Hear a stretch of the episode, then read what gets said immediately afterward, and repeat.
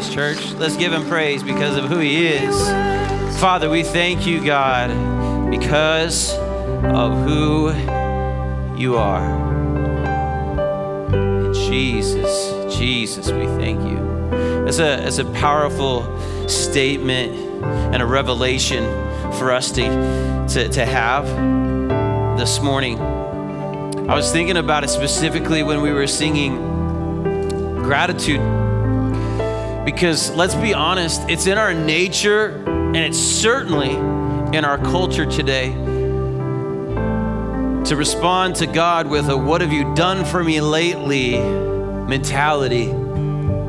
But in reality, it's this attitude of gratitude that we're singing about that gets us through the valley of the shadow of death that Cindy was sharing with us earlier, right? When we understand who He is, we can walk through the valleys because we know He's the one leading us to calm rivers into green pastures. So maybe for you today, you just need to be reminded of that.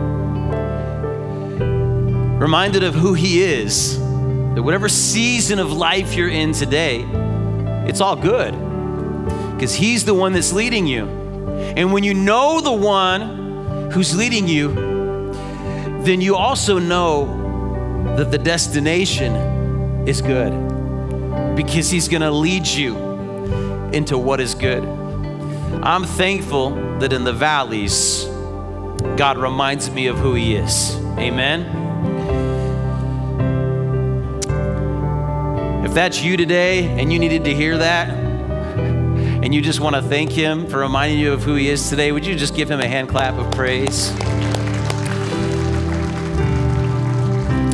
You guys can be seated, and thank you so much, team, for leading us into God's presence today, reminding of us of the, that powerful truth. You know, I am so proud to be the lead pastor of Fountain of Life Church. Can I just say that today? There you go. Give yourselves a hand clap.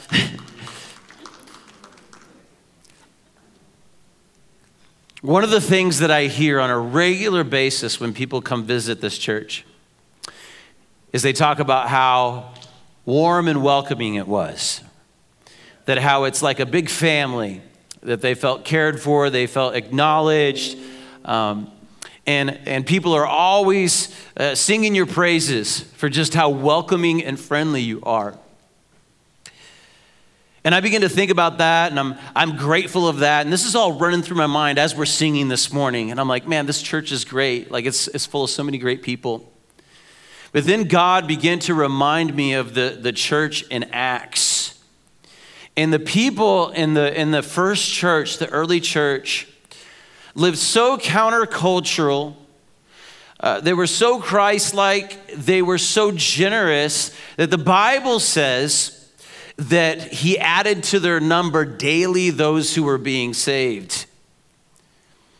And there's a lot of life here at Fountain of Life Church. But I'm reminded that we're called to be so much more than a super welcoming and friendly church. And I want to pastor a church that lives up to its name. Fountain of life, not just a place where there is life, but a place where life is bubbling out from us to the point where it begins to grow and there is life springing up all around us. And as I've been talking about over these past few weeks, eh, there's just times, seasons, situations, circumstances, people, things that so often come, and even though we know the truth, they get in the way and they serve as a cork that clogs up the outflow that God wants to see happening in our lives as individuals and as well as a church. And I believe what God wants to do at Fountain of Life is uncork the fountain, to remove whatever it is that's holding us back so that life comes bubbling out of us once again. Not just a trickling stream, but a geyser bursting forth. Uh, there's a sleeping giant here at Fountain of Life. I believe that with all of my heart.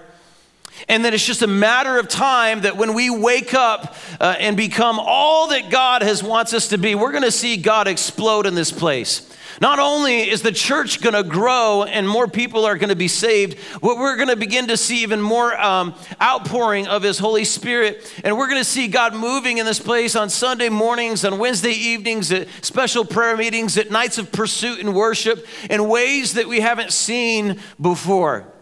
And so, what God wants to do in our church today is to uncork the fountain.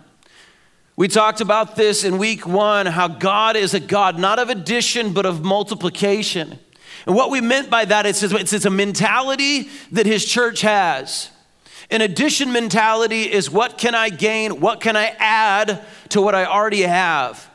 But a multiplication mentality is how can I reproduce? How can I increase exponentially?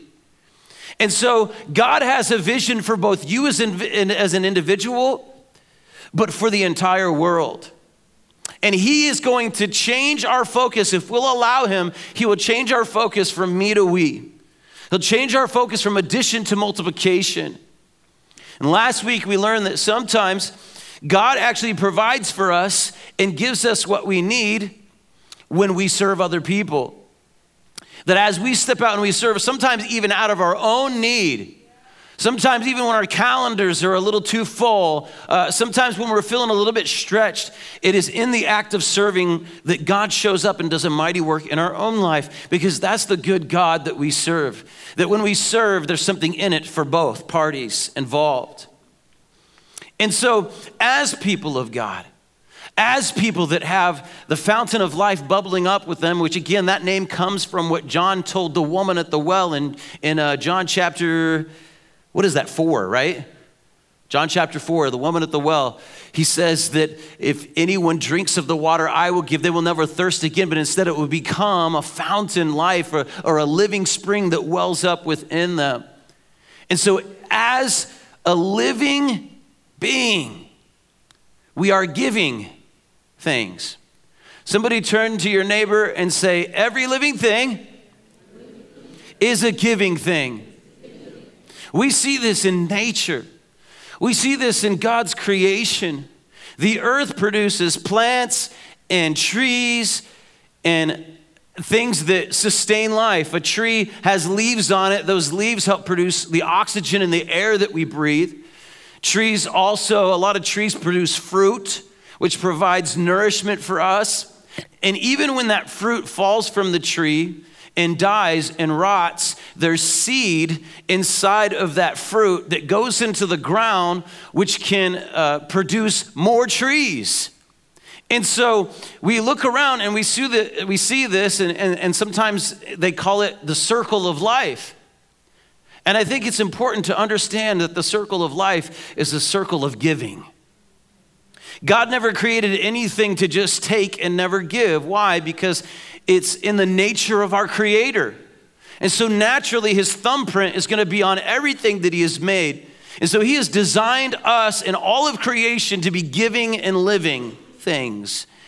Giving is a sign of life, just as not giving is a sign of death. Somebody say, Dead things don't give. So, one of the things we talked about is the cork of fear that has stopped up the fountain of life. That oftentimes it's fear that holds us back from being generous. Sometimes the key to uncorking the fountain of life within is what we'll be talking about today. Sometimes it's an act of extravagant generosity. Above and beyond, not just what can I spare, but what do I have the opportunity to give? And so, just for a few minutes at your table, we're going to discuss this question when have you witnessed or experienced extravagant generosity? That is, generosity that is above and beyond, generosity that surprises and shocks. And describe the impact it made on the person giving, the person receiving, and the people watching. So let's discuss at our tables, and then we're going to get into God's Word.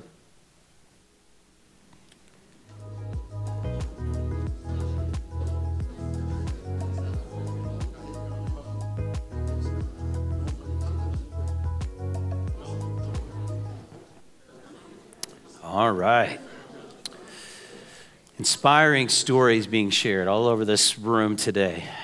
Pretty amazing, just the power that an extravagant gift can do, an extravagant um, act of generosity.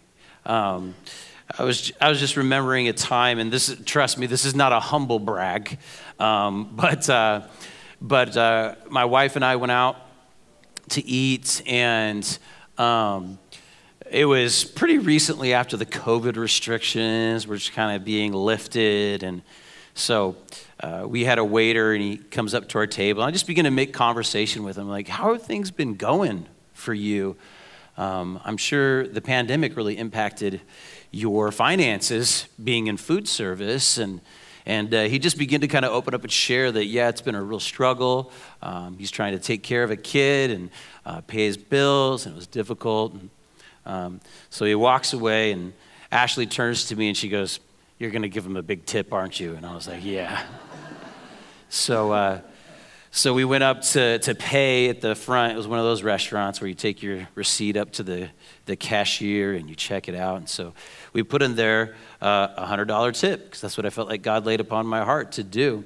And so made no big to do about it. We just handed it in and we walked out to the car. And as we're walking out in the car, this waiter comes running out of the restaurant and he's shouting, Hey, wait, hold on, hold on. And so we turn around and uh, he runs up to us and he's like, Why did you do that? That was like so amazing. You have no idea how much I needed that. That's amazing. And so, of course, I was able to use that as an opportunity to say, I did that because I believe God spoke to me and said that you were in need and I just wanted to bless you. And I want you to know that Jesus loves you very much. And that's all that was right there was Jesus saying, I love you. And in that moment, it had such an incredible impact on this man. Why? Because he was in genuine need. He wasn't expecting anything, I'm sure, beyond an average tip. But because God placed it upon someone's heart to bless him, it was like a big neon sign from heaven saying, I see you. That's the power of generosity. And I think sometimes we're a little bit tight fisted because we don't see the significance of what we have to give. We, we're, we're, worried, like, oh man, if I give a $100 tip or something crazy like that, like maybe that money could have been well spent. I don't know what that waiter's gonna do with that hundred dollars. Uh, may, maybe I, what if I'm gonna need that later? And so we, we diminish um, the impact that our generosity can have. And then what we do is we over exaggerate what we might need it for. But generosity has a powerful way of changing your perspective. You know, scripture reminds us of something very powerful that when you live generously, there's actually a reward in it for you. Here's a few examples. Proverbs 19 17 says, If you help the poor, you are lending to the Lord, and he will repay you. Now, you can totally get that sidewise and go way to prosperity gospel, right? And, and, and just expect that every time you're generous to someone, God's going to somehow give you twice as much cash back, right? Like it's some sort of uh, Costco Visa rewards program. But in reality, when it says God will play, repay you, it means that it's going to return as a blessing to you. And those blessings, how many of you know, if you've experienced generosity uh, and, and being generous, those blessings come in all different types of forms. Sheila talked about the joy that it gave her and the fulfillment as she reached out and she was very generous to a food server as well. And sometimes it comes back as, as joy. Uh, sometimes it comes back at just knowing that you impacted that person's life. But another thing we're reminded of that in Scripture it says to store up our treasures in heaven. So we also know that there's an eternal reward that happens when we give to the poor. I love that when it says you're lending to the Lord because if there's anyone, excuse me, if there's anyone you can count on paying you back, if there's anybody who's good for it, it's the Lord. So powerful.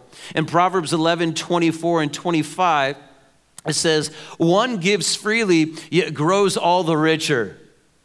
Another withholds what he should give and only suffers want.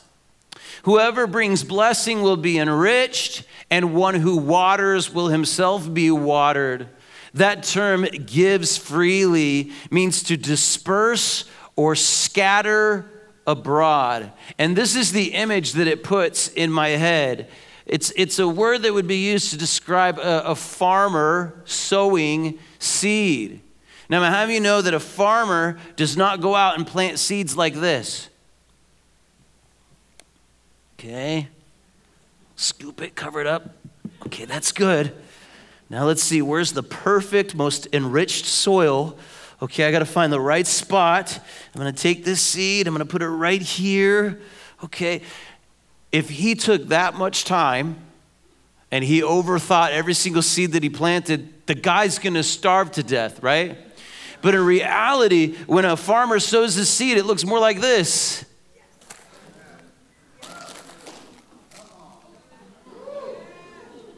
Who's going to volunteer to vacuum later? Right? That, this looks wasteful, doesn't it? It seems reckless. It seems excessive. It seems out of control. But you know why it seems that way? Because you don't understand the potential of the seed. You don't understand the power of what is being sowed. And so a farmer doesn't treat, see, see, in a sense, this seed is his food, right? This is what's going to feed his family, and then he's going to have extra, and he's going to sell the crop. And so this is his livelihood. But what if he only saw the seed as his food and he just began to eat it? Would it fill his belly? It might, but one time. And I'm telling you right now, church, that when we struggle with generosity, we're eating our seed. We're, we're seeing the things that God has given us as a meal when in reality it's a seed to be sown. And if we will begin to generously sow and uh, abundantly sow with blessing into other people's lives, God promises that He will pay us back. God wants to continue to provide for us, but we need to sow the seed. I want to tell you this morning, church quit eating your seed. I want to talk to you about the power of extravagant generosity. This is generosity to the next level, the generosity that makes us a little bit nervous or uncomfortable. You know, it, I'm not here to tell you to be foolish with your finances, but I want to tell you something that I've said here before. I've done some work on the streets um, and I've shared Jesus in downtown Dallas and downtown Phoenix. I've gone out with Steve uh, to the parks to, to minister to the homeless, and I have yet to meet a single homeless person that says, how did, you, how did I get here? Well, I gave all my money away. I, I gave it all to the local church, and now I'm broke and I don't have anything to eat or I used it to help people that I loved in need, and that's why I'm here on the streets. I've yet to meet that person. Now, might there be someone out there who maybe had a manipulative family member that cheated them out of all their money? Absolutely. But I've never met someone that got there because they were too generous. Have you ever heard somebody say you can't outgive God? I think that's what that means. It doesn't mean that, you, that you're just foolish with your money, but if you, following the leading of the Holy Spirit, give something sacrificially, you can trust that God is going to take care of you. I want to challenge you simply to give extravagantly, to begin to step into extravagant generosity for whatever that means for you. And there's four ways that I'm going to share with you that you can give that will multiply blessing in your life. So don't get this confused. This is not a prosperity message. This is not me standing up here and saying, um, if you give the church $100, I'll give you this miracle water, and if you drink it, you'll be healed. Or you can pour this on your wallet and it's gonna multiply your bank account, right? That's not what this message is. But what this is, is the truth of God's word, the principles that are in his word. This is not a mathematical equation, but it's a promise and a principle that if you live this way, you will be blessed. That God will provide for everything that you need, and He will give you more so that you can continue to bless others. So there's four ways that we give. Because how of you know it's not just what you do, but sometimes it's how you do it or the attitude in which you do it. So, number one is we give joyfully. Number two, we give with eternity in mind. Number three, we give fearlessly. And number four, we give abundantly. And so before we open up God's word today, I want to invite you to stand with me one, one more time. Grab your Bibles if you've got one. If you use your, your phone app, you can grab that too. And we're just going to remind ourselves, tell you, you, we always need to remind, be reminded of this. But man, there's something about when the pastor starts talking about our wallet where we go, it kind of creates these uncomfortable, cringy moments, right? And we're like, oh, suddenly I just mistrust everyone. So we just need to remind ourselves that the author of this book is not Pastor Joe Skeens right? But this was this is the inspired word of God. And so we're going to read this statement together on the count of 3. Ready? One, two, three. This is my Bible. It is God's word. When I read it and live it, anything is possible. That's the old one. I don't know how that got in there. Usually it's I will become everything it says that I am. But close enough, right? Yeah.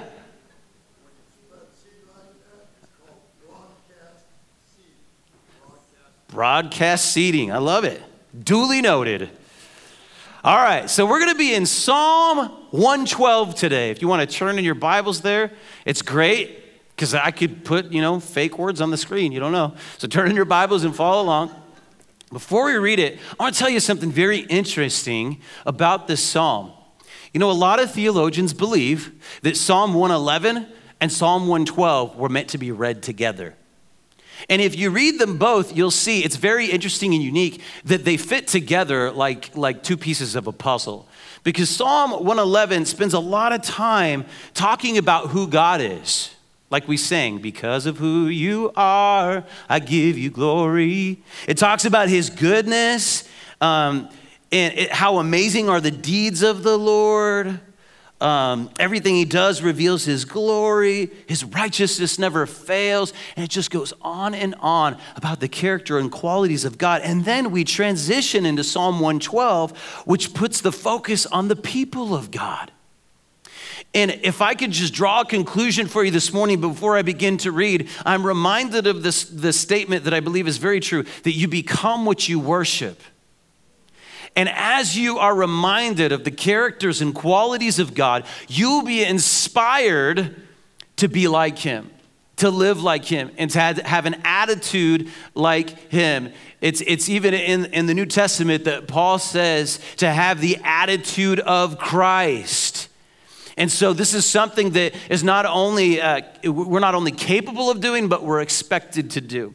And so let's keep that in mind as we read Psalm 112. Y'all ready? All right, here we go. Praise the Lord. How joyful are those who fear the Lord and delight in obeying his commands. Their children will be successful everywhere. An entire generation of godly people will be blessed. They themselves will be wealthy, and their good deeds will last forever. Light shines in the darkness for the godly. They are generous and compassionate and righteous. God comes to those who lend money generously and conduct their business fairly. Such people will not be overcome by evil. Those who are righteous will be long remembered. They do not fear bad news. They confidently trust the Lord to care for them. They are confident and fearless and can face their foes triumphantly. They share freely and give generously to those in need. Their good deeds will be remembered forever. They will have influence and honor. The wicked will see this and be infuriated. They will grind their teeth in anger. They will slink away, their hopes thwarted. Father, would you just illuminate your scriptures to us today so that they can take root and set out uh, to, to accomplish what they were set out to do. Father, in Jesus' name, amen. So we become like what we worship. And this psalm describes the transformation that should be taking place inside each and every one of us. Verse 1 says something very interesting. How joyful are those who fear the Lord? Does anybody find it at least a little bit unusual that you would hear a statement uh, that uh, connects fear and joy together? I've got this fear of the Lord, and the result of that is joy. Well, how does that work? Well, let's, let's get to that in a second. But in Second Corinthians 9, 7 and 8, Paul is instructing the church on giving, and this is what he says. He says, Each one must give as he has decided in his heart. It matters what's in our heart when we give. Not reluctantly or under compulsion or because a pastor told you you must. For God loves a cheerful giver. So, how do joy and fear go hand in hand in the context of giving? This is how I understand it. When you understand that God is all powerful, that He has the power and the ability to just destroy us with one word, but then you realize that instead He uses that power to bless you, to keep you, and to protect you. That's joy. As a young boy, I was one of those kids that thought my dad could beat up everybody else's dad. And especially because he would tell me his, his, uh, his war stories of when he used to be a fighter. Um, his, da- his, his dad trained him to be a boxer as a teenager. And um, I'm not sure how good he actually was because I've only known my, my dad as he is now right? And, um, and uh, but he used to talk about how he was so quick on his feet and he'd just dance around with his hands behind his back and nobody could hit him. And so I just built this man up in my mind like he was just indestructible and he could beat everybody up. And you know, uh, when my dad got angry, sometimes fear would come over me because I knew in my heart of hearts that if he wanted to, he could tear me apart. But that fear usually subsided because I remembered his love for me.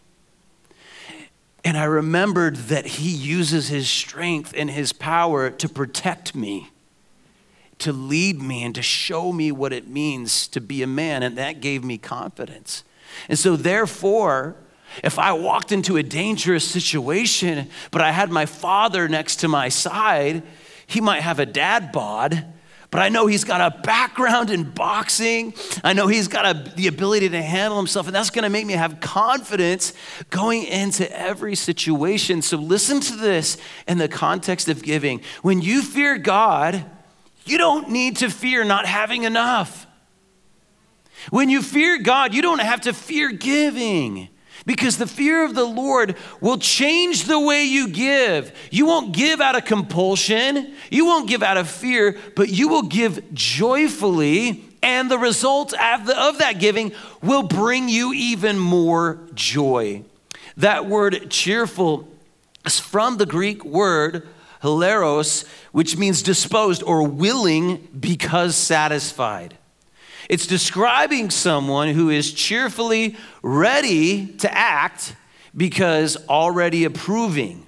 They've already been persuaded, won over, already inclined. It reminds me of when Joshua challenged the people of Israel and he said, Choose this day who you will serve. Well, why did he say that? uh, deep down, he probably knew at some point they're going to rebel. And if you read the Old Testament, that's exactly what happened. But why would he say, choose this day who you will serve? He didn't say, choose every day. He said, choose this day. Why? Because he wanted them to be predisposed to have already decided in their heart. So when the moment comes and their faith is tested and their obedience is tested, they had already made the decision.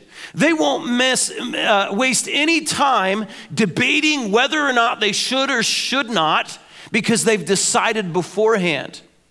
And so, this is how God wants us to give. It doesn't mean we should always give in every circumstance, that we should never use wisdom, but our disposition is to be one that is already inclined to give. I lean that way. I already lean that way. We talked about which way you lean in our past series, right? And when you're leaning in towards generosity, then it makes it easier to give because you're already in that position. So, multiplication comes when you are already cheerfully inclined to give. This person's attitude is not, I have to give. This person's attitude is, I get to give. I get to be a part of what God has done. On Christmas morning, which is coming up in just like a little over a month, crazy, right?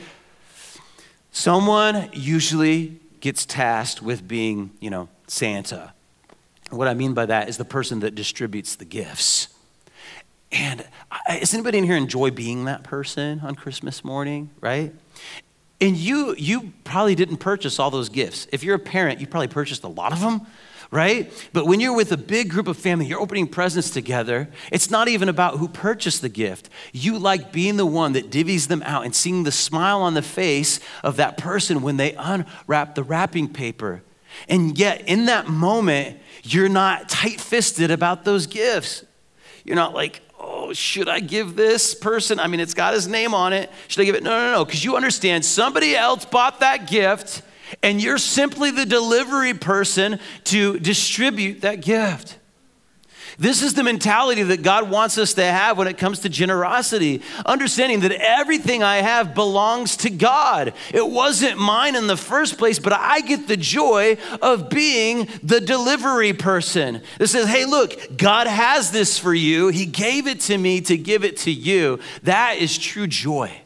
That is true freedom. He goes on in the next verse to say, God is able to make all grace abound to you. I just love how so many uh, of these describing words talk about abundance and, and excess and multiplication. He says, God is able to make all grace abound to you so that having all sufficiency in all things at all times. Paul is really trying to reassure us that in our generosity, we'll have all sufficiency in every situation at all times. He says, You may abound in every good work. God blesses us so that we can abound in good works. And when we joyfully, we give joyfully instead of reluctantly, God causes His grace, His undeserved favor to abound. You'll have more than enough through God's Spirit to continue in the good works that He has for you to do. This is multiplied not only to those who give, but to our own homes. I love how the psalm here promises in verse 2 their children will be successful. I, have got to stay here and camp on this for a little bit. Their children will be successful. We are a part of a generation today that having successful children is priority number one and we wear it like a badge of honor. I have my kid involved in every extracurricular activity under the sun. I make sure that they are enrolled in all AP classes, um, and I involve them in everything. And when there's time, because God's important to me too, I bring them to church. When there's leftover time, I make sure, if they don't have too much homework, that I take them to youth group on Wednesday nights. Uh, uh I, I, I encourage them to read their Bible and pray, but I don't want to make them do that. Do, do we see the problem here? God doesn't define success the same way that you and I define success. And I'm here to tell you today that there are parents whose children have become their idols. And as a result, they and their children are suffering because they're emphasizing everything in this world that is temporary and that will pass away while neglecting the eternal. What a huge mistake. So, to focus on providing our children with experiences that we think will benefit them in this life robs them of the eternal blessing. What are we really teaching our kids, I wonder? What legacy are we leaving them? See, the promise in this psalm is that if we train them up in, in what?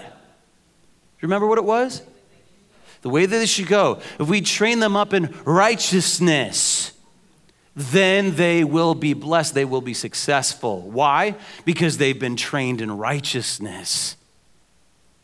So when I read that, I read that should be the ultimate priority of every parent is that I raise a child that loves the Lord. I raise a child that, lo- that loves the scripture. I raise a child that loves his presence, that wants to worship him, that wants to fulfill his purpose for God on this earth. That's my number one priority. So how can I say that that's my number one priority when all I require them to offer God is what they have left over? Their spare time, their spare change, their second thought.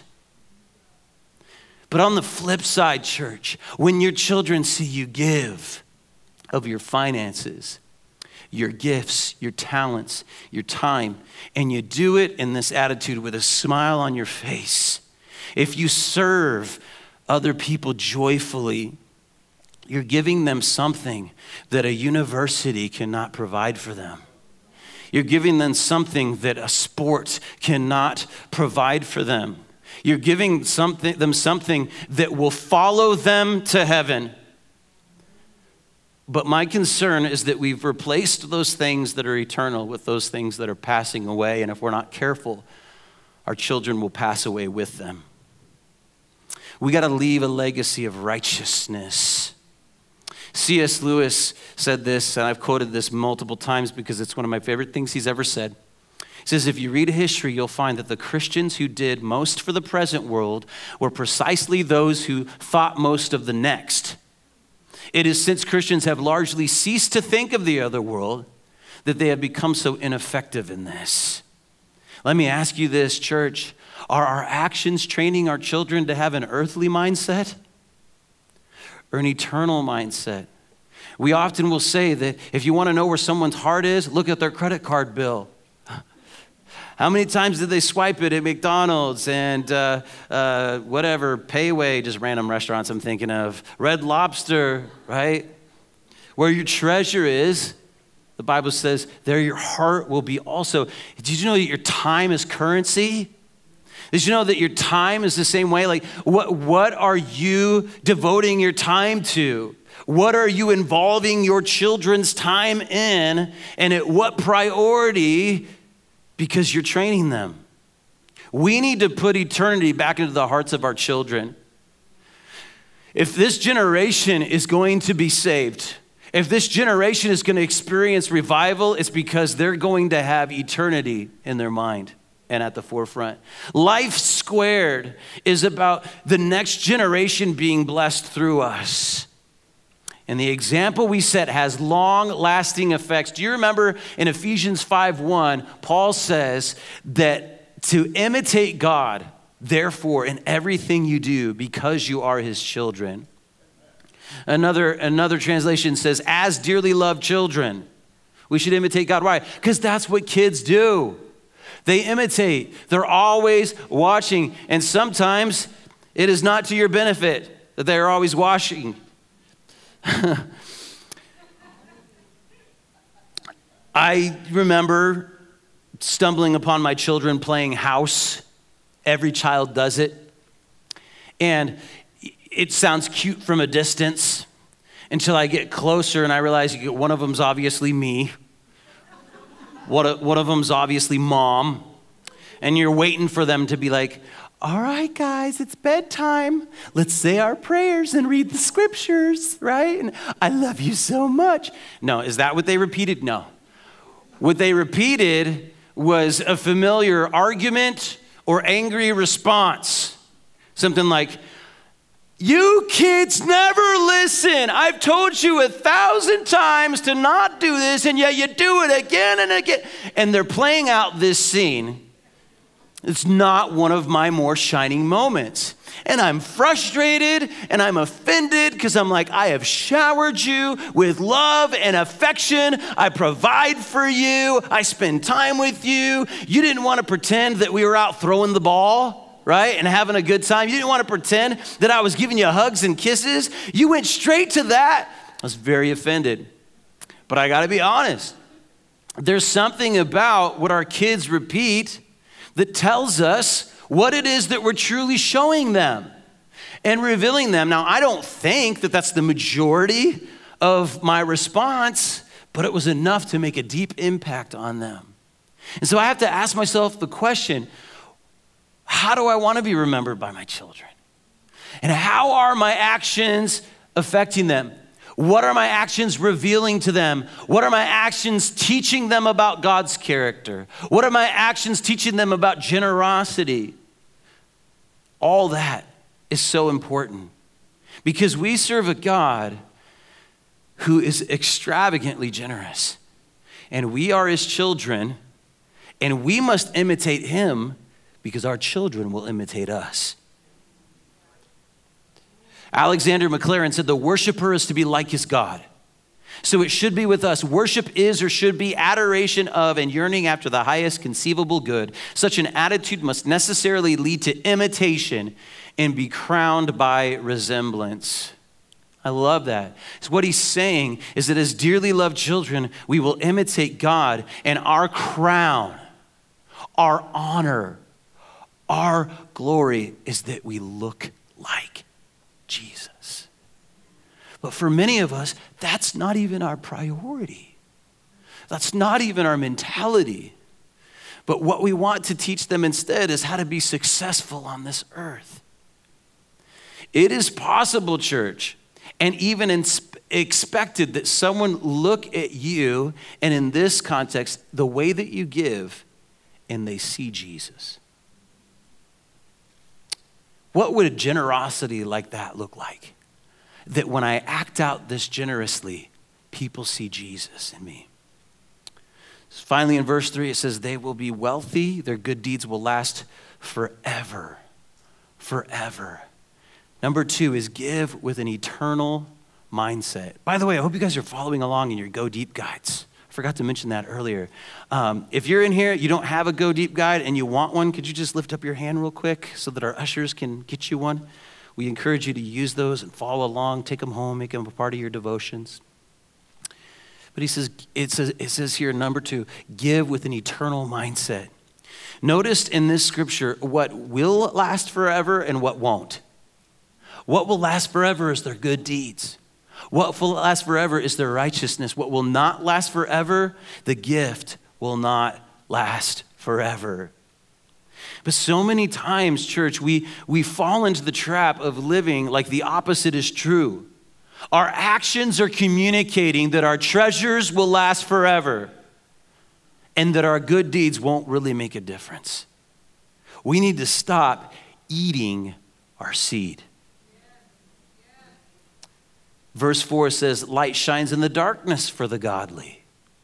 Light shines is from this uh, Hebrew word that was commonly used to describe the sun rising.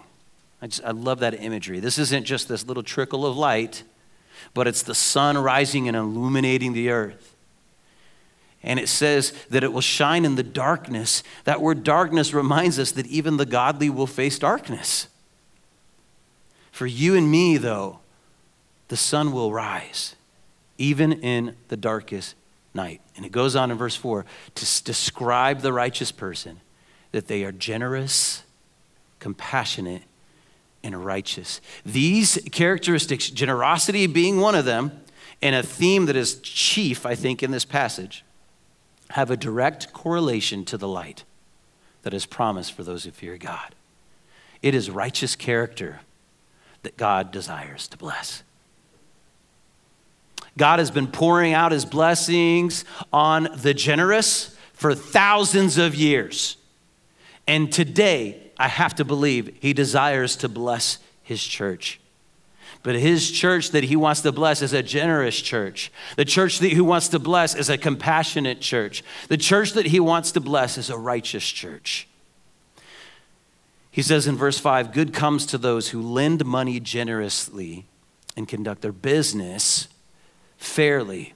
What this is describing is people who feel compassion for those in need, and so they form a lender relationship with them because it is mutually beneficial.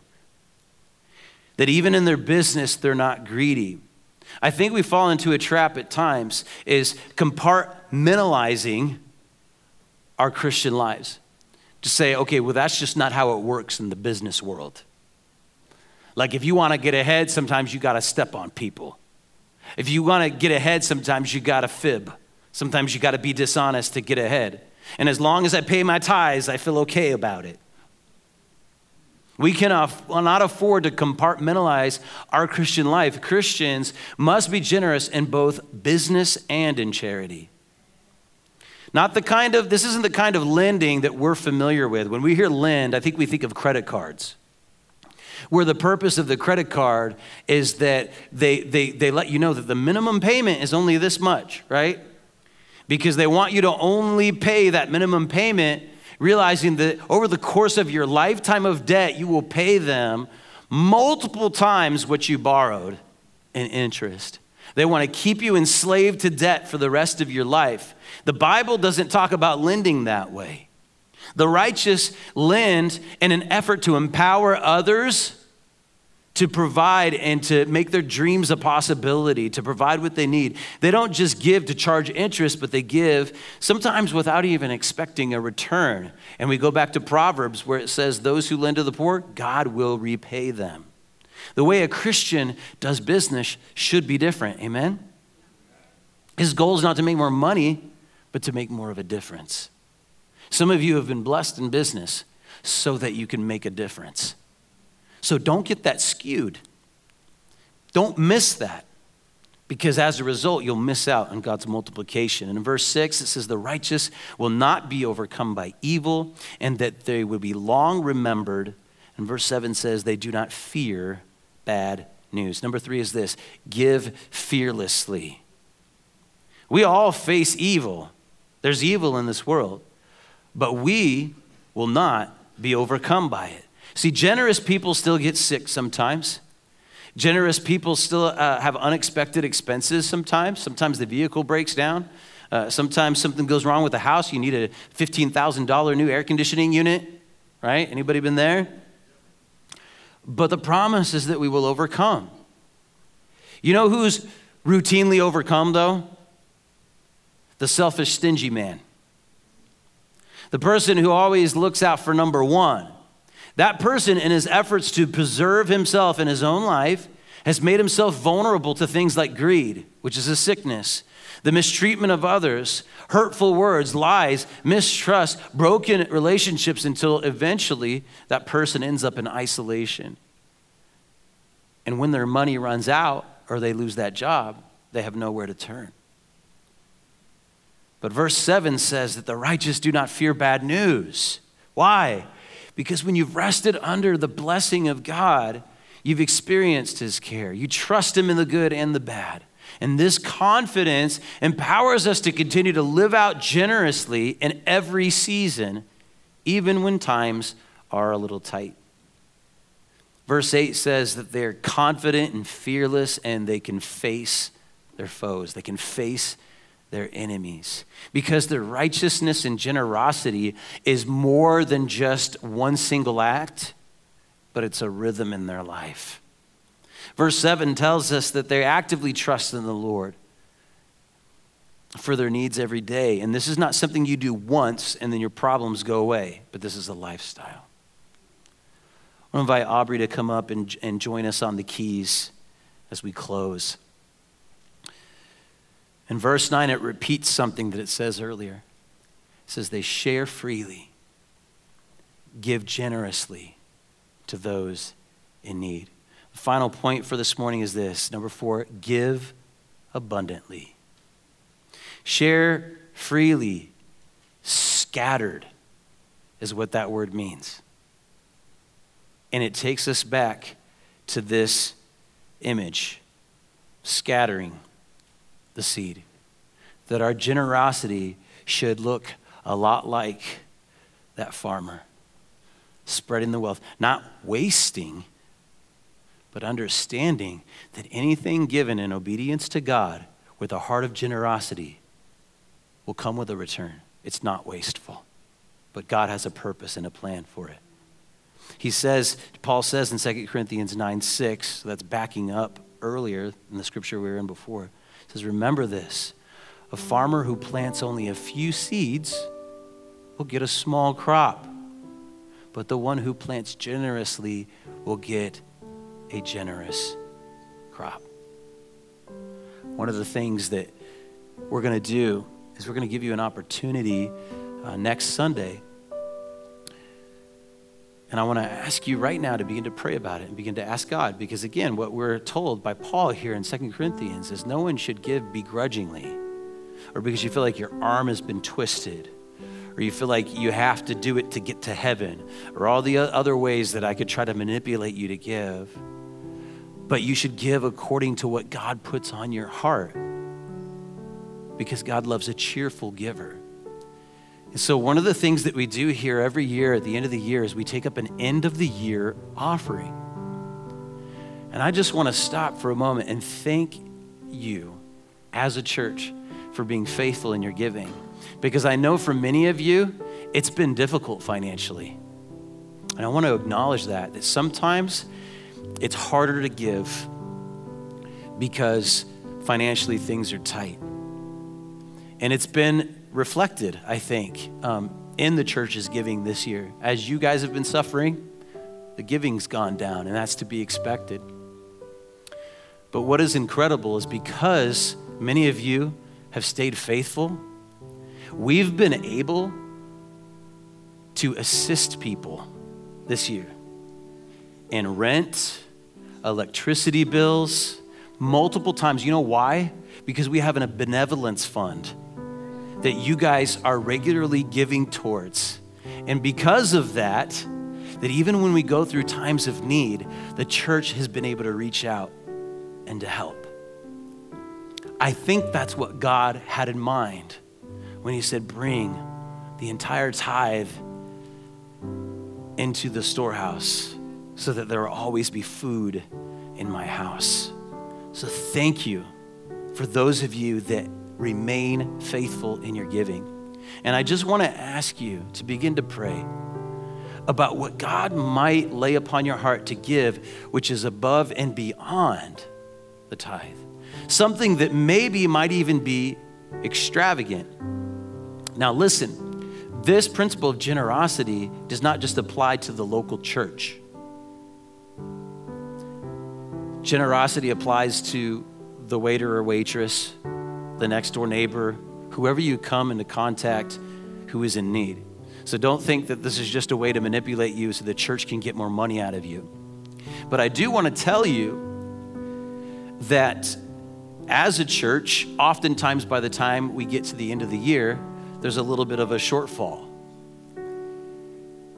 But as of eh, last year, for an example, we did an end of the year offering and because people gave above and beyond, not only was there not a shortfall, but there was a little bit extra.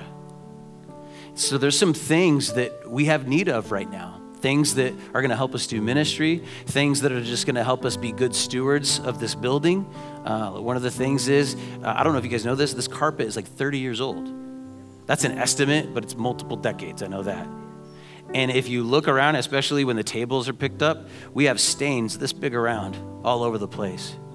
Not only that, but I don't know if you realize this, not that this matters that much, but teal's kind of out of style. right? So that's just one small thing. That's a material thing. But God has given us this building, and so we should take really good care of it. We we should try to upkeep it. We should try to, to make it look its best. Not because that's the end all be all, because we want to take care of what God has blessed us with. That's just one thing. But every year we take portions of that, that, that end of the year offering to put into things like scholarships for youth camp and kids camp. Things that, if it weren't for that extra act of generosity at the end of the year, we wouldn't be able to invest in those things. So, would you pray this week about what God might ask you to give next week? Let's wrap up here. Verse 9 says, They will have influence and honor. I love that. They will have influence and honor. When someone lives in an abundantly generous way, it produces more than a monetary return. It creates a reputation, it gives favor in the eyes of men and women that opens up doors for opportunity, not just for self advancement, but to make a real impact and to have influence on the culture around you in your circle of influence. Sometimes it brings a seat at an important decision making table, respect that can be cashed in to make a difference for the kingdom of God. And I love how in verse 10 he just kind of throws this in it will infuriate the wicked. Understand that when you live selflessly and in generosity, people are going to become envious and angry. They're going to question your morals. They're going to accuse you of things that you didn't do. And what a blessing, because oftentimes opposition is evidence that you're headed in the right direction. I'd be concerned for our church if we never faced any opposition or criticism, because we're probably not doing anything important that matters. You'll gain favor with some but anger and jealousy from others.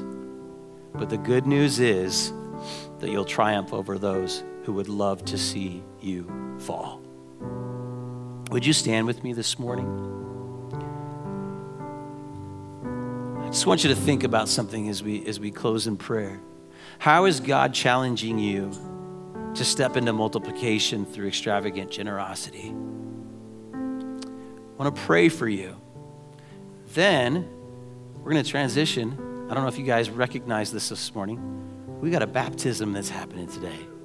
So we're going to talk about that in a minute. But would you just lift your hands with me as a sign of surrender?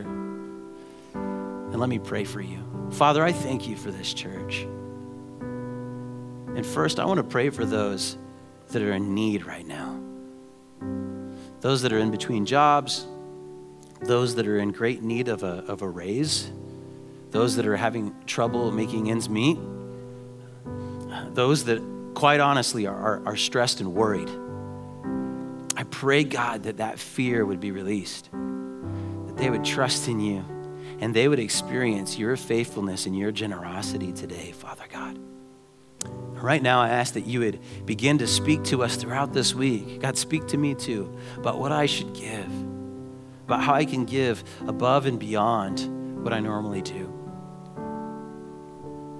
not just so we can keep the lights on, but so that we can make a great impact on this neighborhood you've called us to. We thank you for that, Father, in Jesus' name. Amen. So, again, I want to challenge you to come prepared next week to give. You can go ahead and be seated now. And um, at this time, we are going to partake in something that is a reminder of the generosity of our Lord and Savior Jesus Christ. Baptism is symbolic of what Christ did for us on the cross. The Bible teaches us that as we're submerged in water, that it's a representation that the old us has died.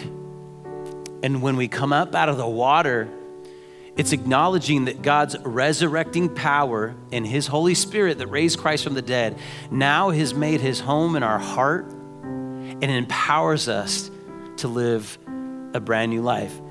And today, I'm very excited because we have a young lady, 12 years old, who uh, received Christ into her life for the first time here at this church just a few months ago.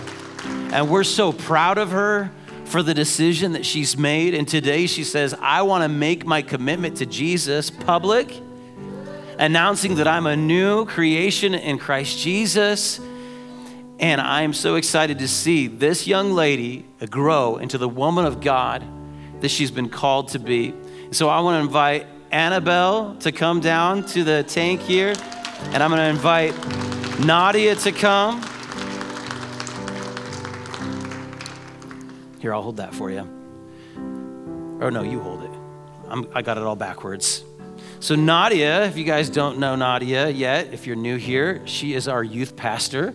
And so, since Annabelle is a youth, um, she has the honor today of performing the baptism.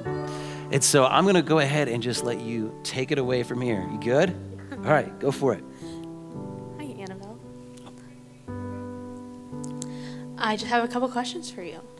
The first one is Do you believe that Jesus died on the cross and rose again for your sins and so he could have a relationship with you? Yes. And do you promise that you or you're going to try your best to live for Christ every day moving forward after this? Yes. Awesome. That's all. Yes. So now just come around to the back here, ladies.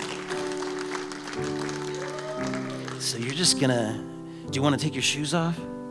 Okay, yeah, slip those off. Awesome. Yep, so just swing your leg over. And we're gonna actually, once you get in, we're gonna have you turn around, but you can, yeah, just one, one foot over. I got you. There you go. We got you. We got you. Okay. And then actually, can you turn around and face that way? Okay. And you're going to sit right here, knees bent. And so you're going to need to scoot forward so you have room to go backwards, okay? Perfect. All right. Take it away, Nadia.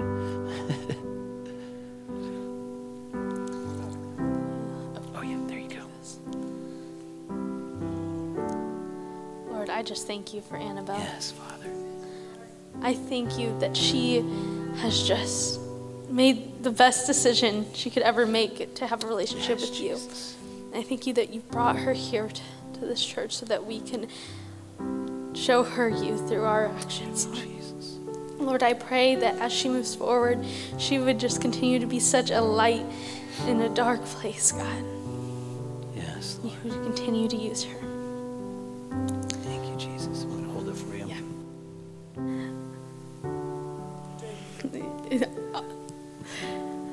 Lord, upon the confession that you have made today, that in your faith, I baptize you in the name of the Father, Son, and Holy Spirit.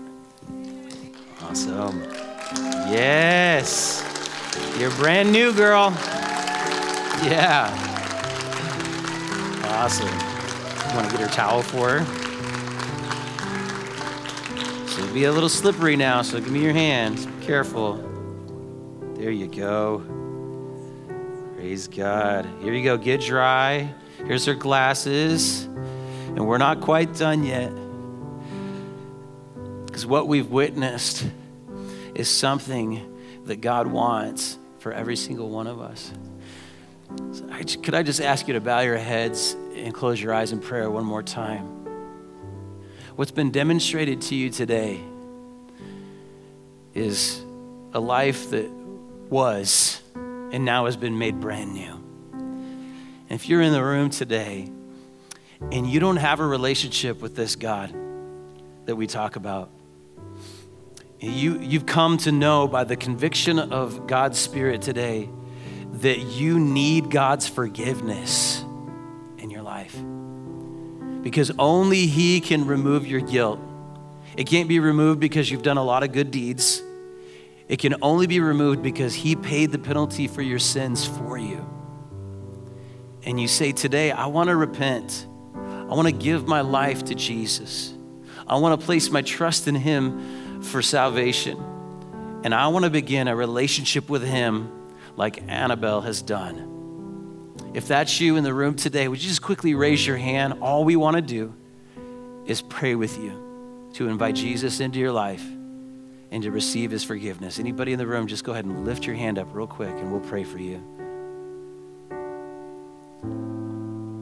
Awesome. I also want to extend that invitation to anyone watching online right now. And we're going to have everybody in the house today just repeat this prayer after me. And if you're here or you're watching online and you want to receive Jesus as your Lord and Savior, say this prayer with us. You guys ready? Repeat this prayer after me. Say, Heavenly Father, I thank you for loving me. You know everything about me. You know everything I've done wrong, and you still love me. I come before you today repenting, turning away from my old life.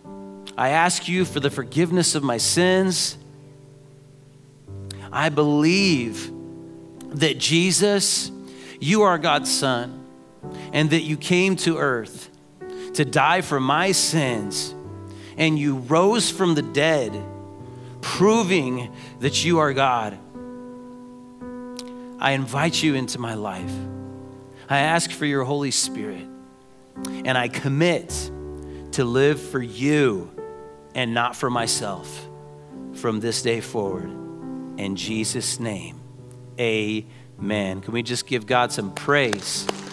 Believing that somebody prayed that prayer for the first time today. And if that's you, maybe you didn't even raise your hand, but you prayed that prayer for the first time today. Would you please come and talk to me and let me know, or let one of you let your table host know, because we've got a Bible for you that we want to get in your hands so that you'll know what that next step is in your relationship with Jesus. Amen. Praise God. Would you guys uh, welcome Yohani as he comes? He's going to lead us into a time of offering and announcements and close out our gathering today. Thank you, Yohani. Thank you, Pastor Joe. Blessed be the name of the Lord. What a wonderful preaching today. And before we pray for the offering, I wanted to remind you that next week we're gonna have um, we're gonna go through our neighborhood, and we asking you to be the church. Okay? We're going to be the feet of Jesus. We're going to go out through the neighborhood and we're going to invite them for the hayride that we're going to have um, the 17th. Okay? And we're going to invite them for the Christmas series. And we're going to go to the houses, we're going to be praying for people when they give you the opportunity, and we're going to have some gift that we're going to give to go to get a coffee, and the church, we're going to do that, okay? I'll use this. So, first of all, Johanni's doing an awesome job, but I should have briefed him better uh, because I want you to understand it a little bit better. Not only are we are we bringing gifts this year, uh, if you remember when we've done this in the past, we've had little five dollar gift cards.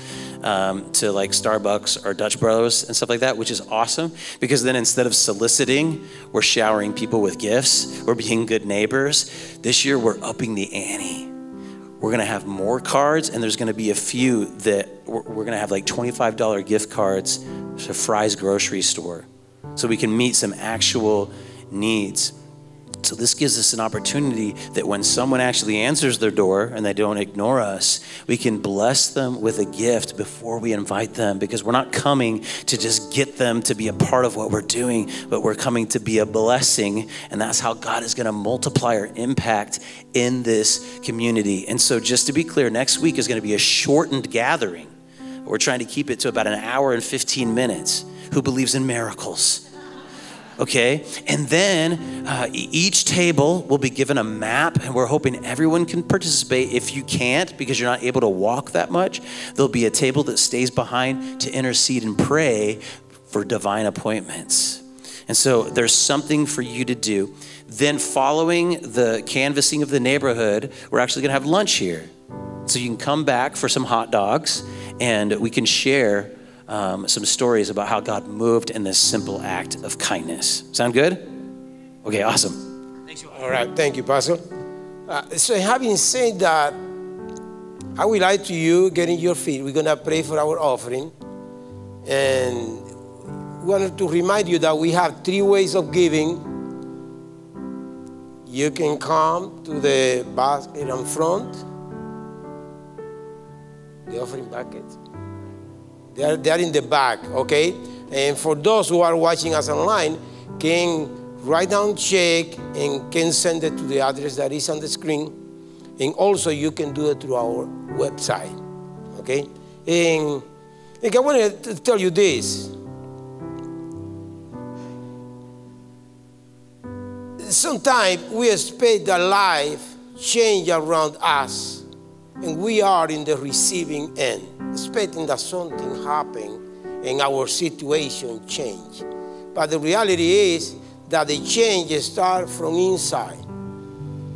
Your lack of financial, your lack of, of money or to cover its bill or anything, well, the change that needs to take place is you need to move in faith and you need to start sowing the seeds of finance.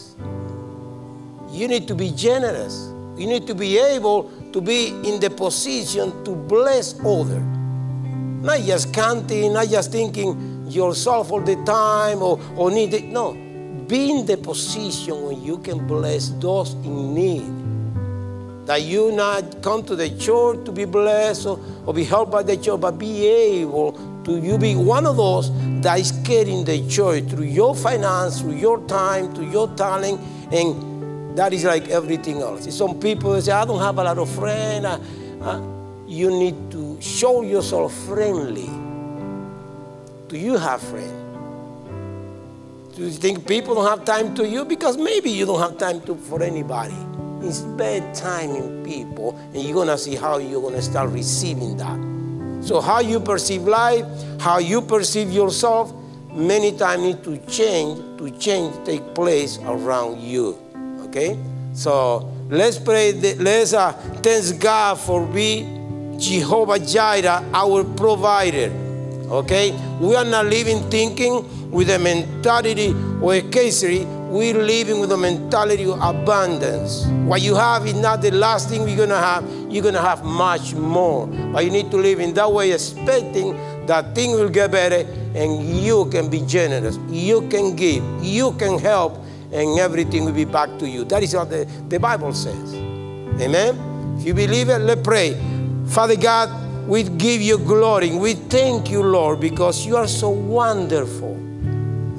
Thank you, Lord, because you don't treat us the way we treat you. You are so loving, God, and you cover us with blessing and provision, not just for our need, but we you enable us father we can be blessing. That is the point that the community around us the neighborhood around us people who are friends with us can see us as a way of blessing. We have an open heart we have an open hand and we're gonna help and give and do whatever we can father. In the name of jesus we give you glory and we thank you for everything you're doing in us every day. Help us, Father, to collaborate with you and be a channel of blessing to everyone surround us. In the name of Jesus, we pray.